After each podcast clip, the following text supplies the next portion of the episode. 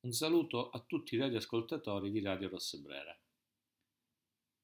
Nei precedenti interventi abbiamo parlato del riscaldamento globale e come questo sia determinato da un incremento nell'atmosfera dei gas serra e principalmente dell'anidride carbonica. Fra le tante iniziative necessarie e proposte nel tentativo di fronteggiare questo riscaldamento globale, il modo sicuramente più semplice di intervenire è, col- è quello di togliere dall'atmosfera questa anidride carbonica che è stata emessa in quantitativi elevati da parte dell'uomo. Questa tecnica, ebbene, è messa in pratica in modo naturale dalle piante, che catturano l'anidride carbonica dell'aria, la scompongono in carbonio e ossigeno e utilizzano il carbonio per produrre il materiale organico di cui sono composte, quindi le radici, il fusto, i rami e le foglie. Quindi, nella lotta al cambiamento climatico, assume un ruolo fondamentale la riforestazione e l'afforestazione del suolo cioè aumentare la superficie investita a foreste. La riforestazione o rimboschimento è appunto un processo tramite cui una zona da tempo priva di vegetazione viene ricoperta di alberi, arbusti, adatti a quella zona. Tuttavia, spiega uno studio pubblicato dalla rivista Global Change Biology, farlo in maniera sbagliata può provocare più danni che benefici ad esempio potrebbero aumentare le emissioni di CO2 anziché diminuire e sul lungo periodo avere un impatto deleterio sulla biodiversità e sul, sul paesaggio. Per tale motivo questi esperti hanno elencato 10 regole d'oro da seguire per riforestare in maniera giusta. Però prima vorrei fare il punto sulle foreste. Secondo la FAO, dal 1990 ad oggi, oltre 420 milioni di ettari di foresta sono andati persi nel mondo, proprio per la deforestazione, intendendo con tale termine la trasformazione permanente di una foresta in un altro tipo di habitat, o in generale in una perdita significativa e permanente della copertura arborea. Complessivamente, il tasso di deforestazione è diminuito nell'ultimo decennio, ma ovviamente non è così per tutte le regioni del mondo. Ad esempio in Africa il tasso di deforestazione è aumentato progressivamente e attualmente si stima per il 2010-2020 un consumo di 3,9 milioni di ettari all'anno. In particolare, secondo il report Fronti di deforestazione del WWF International, gli attuali fronti di deforestazione, cioè quelle aree in cui è probabile che si estenda la deforestazione, cioè vengono tagliati gli alberi, sono 24 e si concentrano principalmente nelle aree tropicali e subtropicali, in Sud America, in Africa, in Asia e in Oceania. La crescita della popolazione umana, lo sviluppo tecnologico ed economico e ovviamente le politiche locali e internazionali sono tutti fattori che in modo più o meno indiretto influenzano la gestione del territorio. Poi, in concreto, si disbosca per fare spazio a terreni agricoli o destinati alla zootecnia, oppure per estrarre risorse minerarie o per sviluppare le infrastrutture viarie e gli insediamenti. Ad esempio in Brasile la minaccia principale alle foreste è legata alla produzione di soia usata principalmente come foraggio per il bestiame. In Amazzonia la foresta viene distrutta soprattutto per far posto agli allevamenti. In Africa invece la deforestazione è causata soprattutto dall'aumento di piccoli produttori di caffè, cacao, olio di palma, mais e bestiame. In Asia invece sono le piantagioni di palme da olio a dare impulso alla perdita delle foreste. Non è solo la deforestazione che preoccupa, ma anche la frammentazione, che è un preludio alla perdita delle foreste.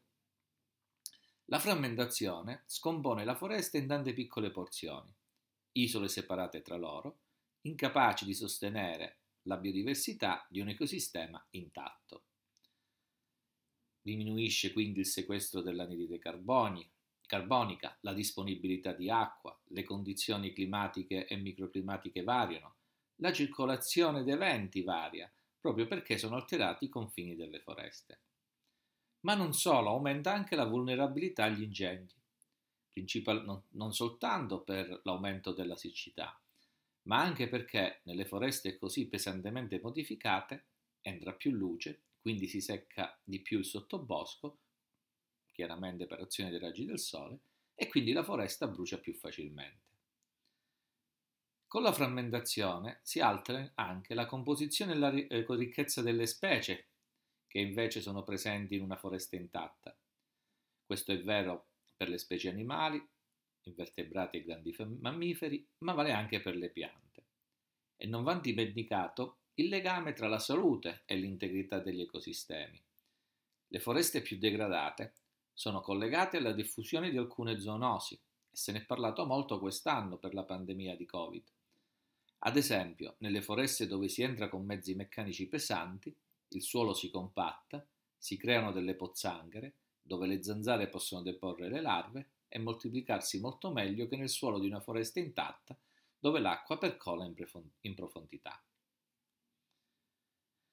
Sempre il report della FAO stima che le foreste attualmente ricoprono un'area di circa 4 miliardi di ettari, circa il 30% della superficie terrestre. Più della metà di queste foreste si trovano in cinque paesi, Russia, Brasile, Canada, USA e Cina ma solo il 40% delle foreste si può effettivamente definire integro, ovvero libero da azioni dell'uomo, da azioni antropiche, nella sua struttura, nel funzionamento e nella composizione. Le foreste con una maggiore integrità sono quelle circumpolari, il nord della Russia, del Canada e l'Alaska. Nelle zone tropicali rimangono foreste intatte in Sud America, Guyana, Cile e Brasile, e in Africa centrale, Congo e Gabon. Più della metà delle foreste intatte si trova all'interno di aree protette, circa il 58%. Le foreste più intatte si trovano nelle, nelle aree a protezione integrale, ma anche in quelle affidate alla gestione delle comunità indigene, delle comunità locali.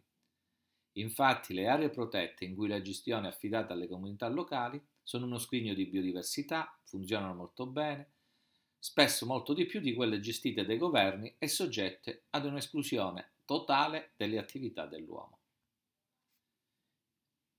In Europa la superficie forestale complessiva ammonta a 215 milioni di ettari, sette volte la superficie dell'Italia, ovvero circa il 30%, 33% del suolo europeo. È una delle poche regioni in controtendenza, con un aumento della superficie forestale rispetto alla situazione mondiale, aumento che è stato costante negli ultimi 25 anni. L'87% di queste foreste è seminaturale, mentre soltanto il 4% è indisturbato. È chiaro che nonostante l'aumento della superficie forestale, come ben sappiamo, si presentano delle minacce. Infatti almeno il 3% delle foreste europee sono danneggiate a causa dei fuochi, di insetti parassiti, densità ad esempio particolarmente anomale ed elevate di ungulati. Un problema importante, come abbiamo detto, è quello della siccità. A livello italiano, anche a livello italiano la situazione è opposta. Infatti, dal secondo dopoguerra ad oggi la superficie forestale è quasi raddoppiata. Oggi conta più di 11 milioni di ettari. Negli ultimi 30 anni l'incremento è stato del 28%.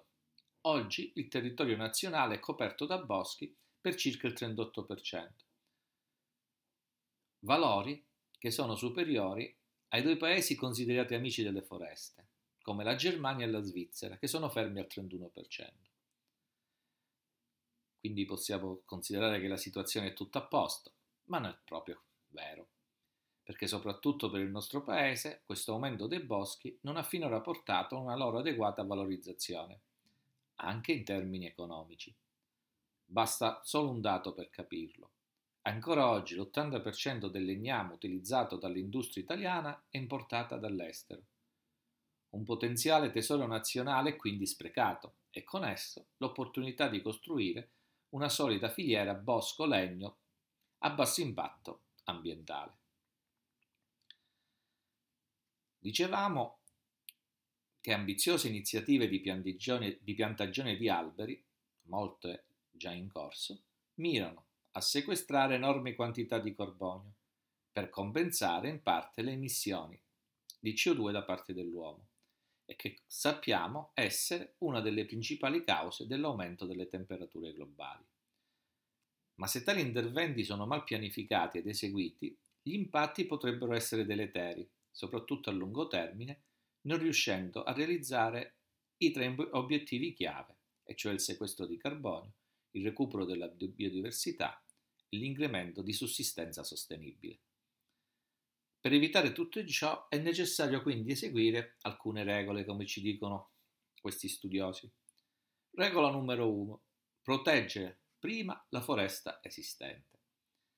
Prima di pianificare quindi il rimboschimento è necessario sviluppare sempre tutti i modi per proteggere le foreste esistenti, comprese le foreste vecchie di seconda crescita, degradate e piantate. Le perdite di, di, foresta naturale non sono prontamente compensate dal rimboschimento. Infatti le foreste intatte e vecchie sono un importante pozzo di carbonio a lungo termine grazie alla sua struttura complessa, ai grandi alberi, all'accumulo di suolo, alla relativa resilienza al fuoco e alla siccità. Il ripristino dei servizi ecosistemici e della biodiversità può richiedere secoli e le specie estinte, ovviamente, non torneranno mai più. Un declino così ripido delle foreste intatte minaccia anche le culture indigene e la salute umana. È necessaria un'azione a livello sia nazionale che locale per proteggere le foreste, persuadere i governi e le aziende a creare, a creare e far rispettare le aree protette e legiferare contro la conversione delle foreste. Punto numero 2. Lavorare insieme, cioè è necessario coinvolgere tutti gli stakeholder e rendere le persone locali parte integrante del progetto. È necessario quindi coinvolgere i governi nazionali e locali, i dipartimenti forestali, le ONG, le società civili, il settore privato, i proprietari terrieri, gli agricoltori, insomma tutti quelli che utilizzano il suolo, oltre naturalmente ai centri di ricerca e alle università. Bisogna principalmente coinvolgere le comunità locali, soprattutto nelle fasi di pianificazione, fino alla consegna e al monitoraggio sono la chiave del successo e hanno il massimo da guadagnare dal progetto.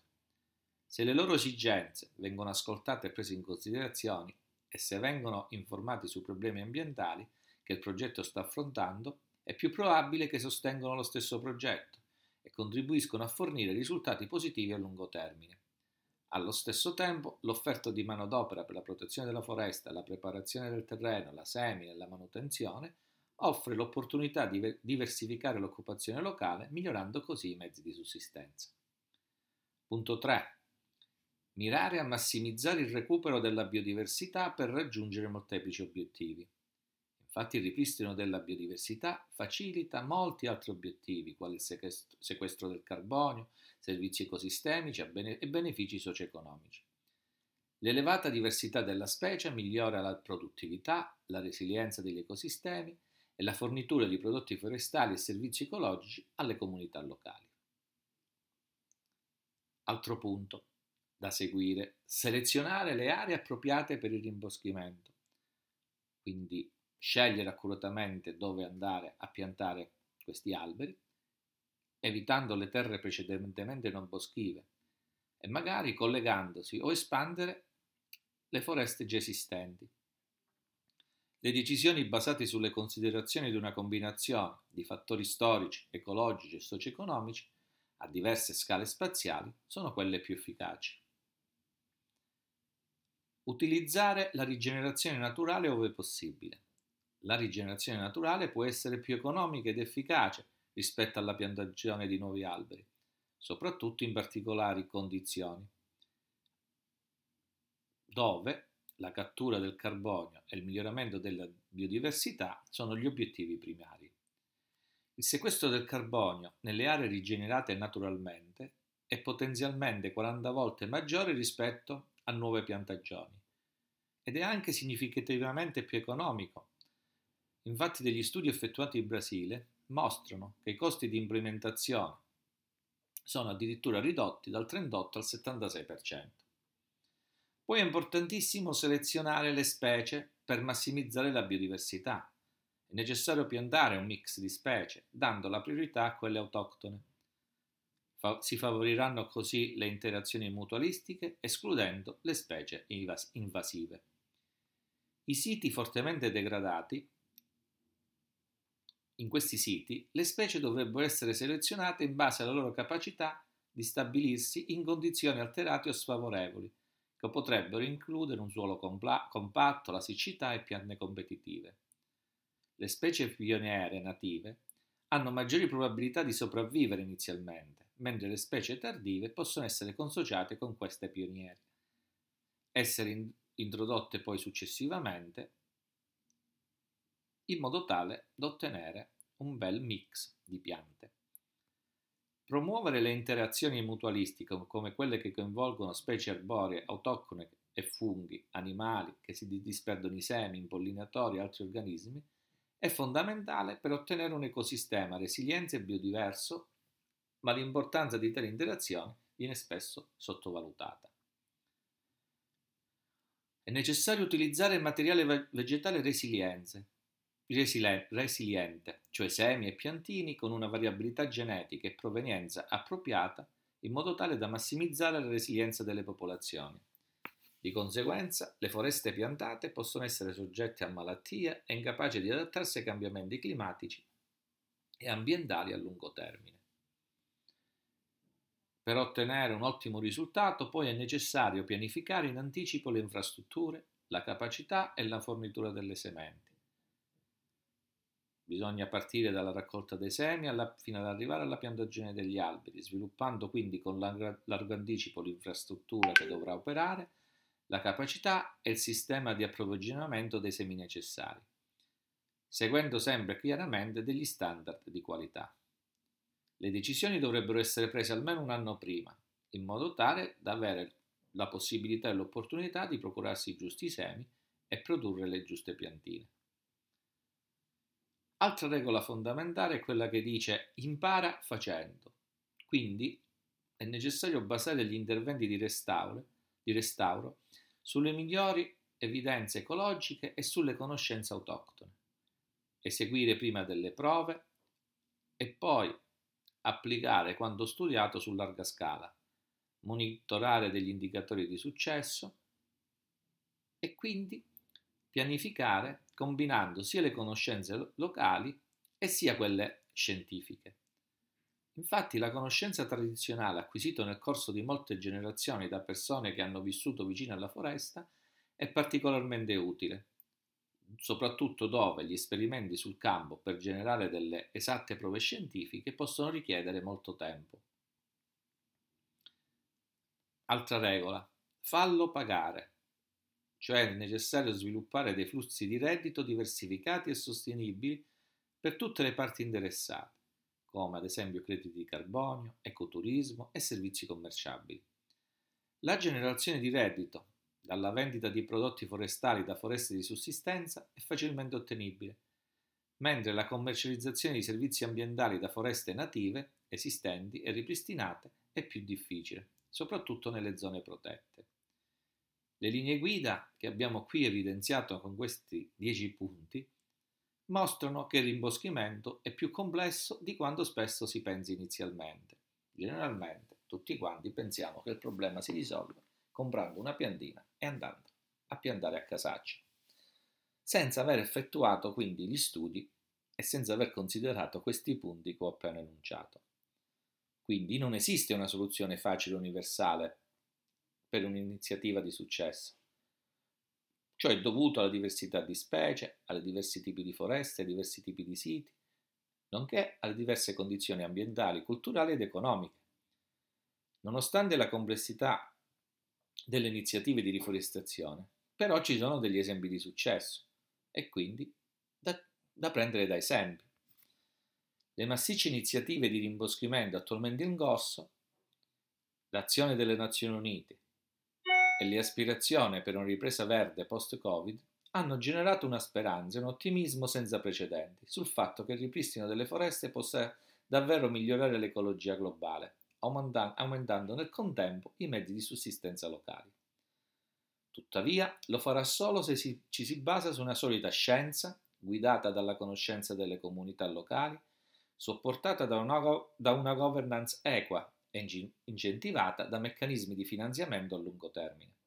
Quindi bisogna trovare delle strategie forestali di un buon compromesso, con basi scientifiche, in modo di, da gestirle nel modo più compatibile possibile con i processi naturali della foresta che garantiscono anche la nostra sopravvivenza. Francesco Cufari, dottore agronomo per Radio Rosse Brera.